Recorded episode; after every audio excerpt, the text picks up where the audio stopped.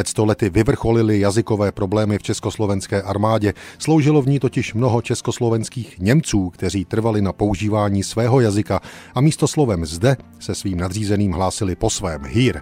Byl to jakýsi druh vzdoru proti jazykovému zákonu z roku 1920, který jako státní jazyk, tedy i velící v armádě, určoval jazyk tzv. československý. Vojákům německé národnosti se to ale nelíbilo, což se nejvíce projevilo při říjnové mobilizaci.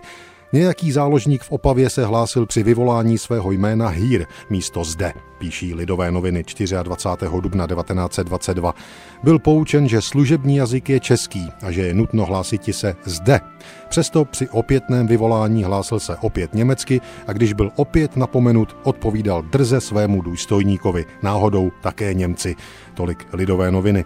Právě tento říjnový opavský případ měl před stolety dalekosáhlé důsledky. Chopili se ho němečtí poslanci pražského parlamentu a nakonec to dopadlo tak, že Ministerstvo národní obrany vydalo výnos, podle kterého se vojenské mužstvo může důstojníkům hlásit ve své mateřštině.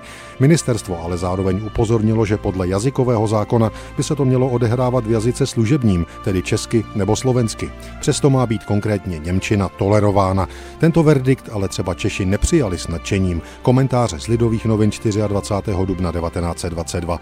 Je učiněn první průlom do jednotné armádní řeči služební. Kromě toho je pravděpodobno, že Němcům, kteří se již od svého vstupu do národního schromáždění pokoušejí o zbudování německých formací a dosáhli již toho, že se první výcvik rekrutů děje německy, již nebude stačiti, že se mohou hlásit slovem hír, spíše jim to bude jen pobídkou k dalším akcím. Němci budou prostě poukazovat na ústupnost vlády ve věcech jazykových, že toto rozhodnutí prezidia Ministerstva národní obrany způsobí rozmach protistátní propagandy německé mezi vojskem je zcela přirozeno.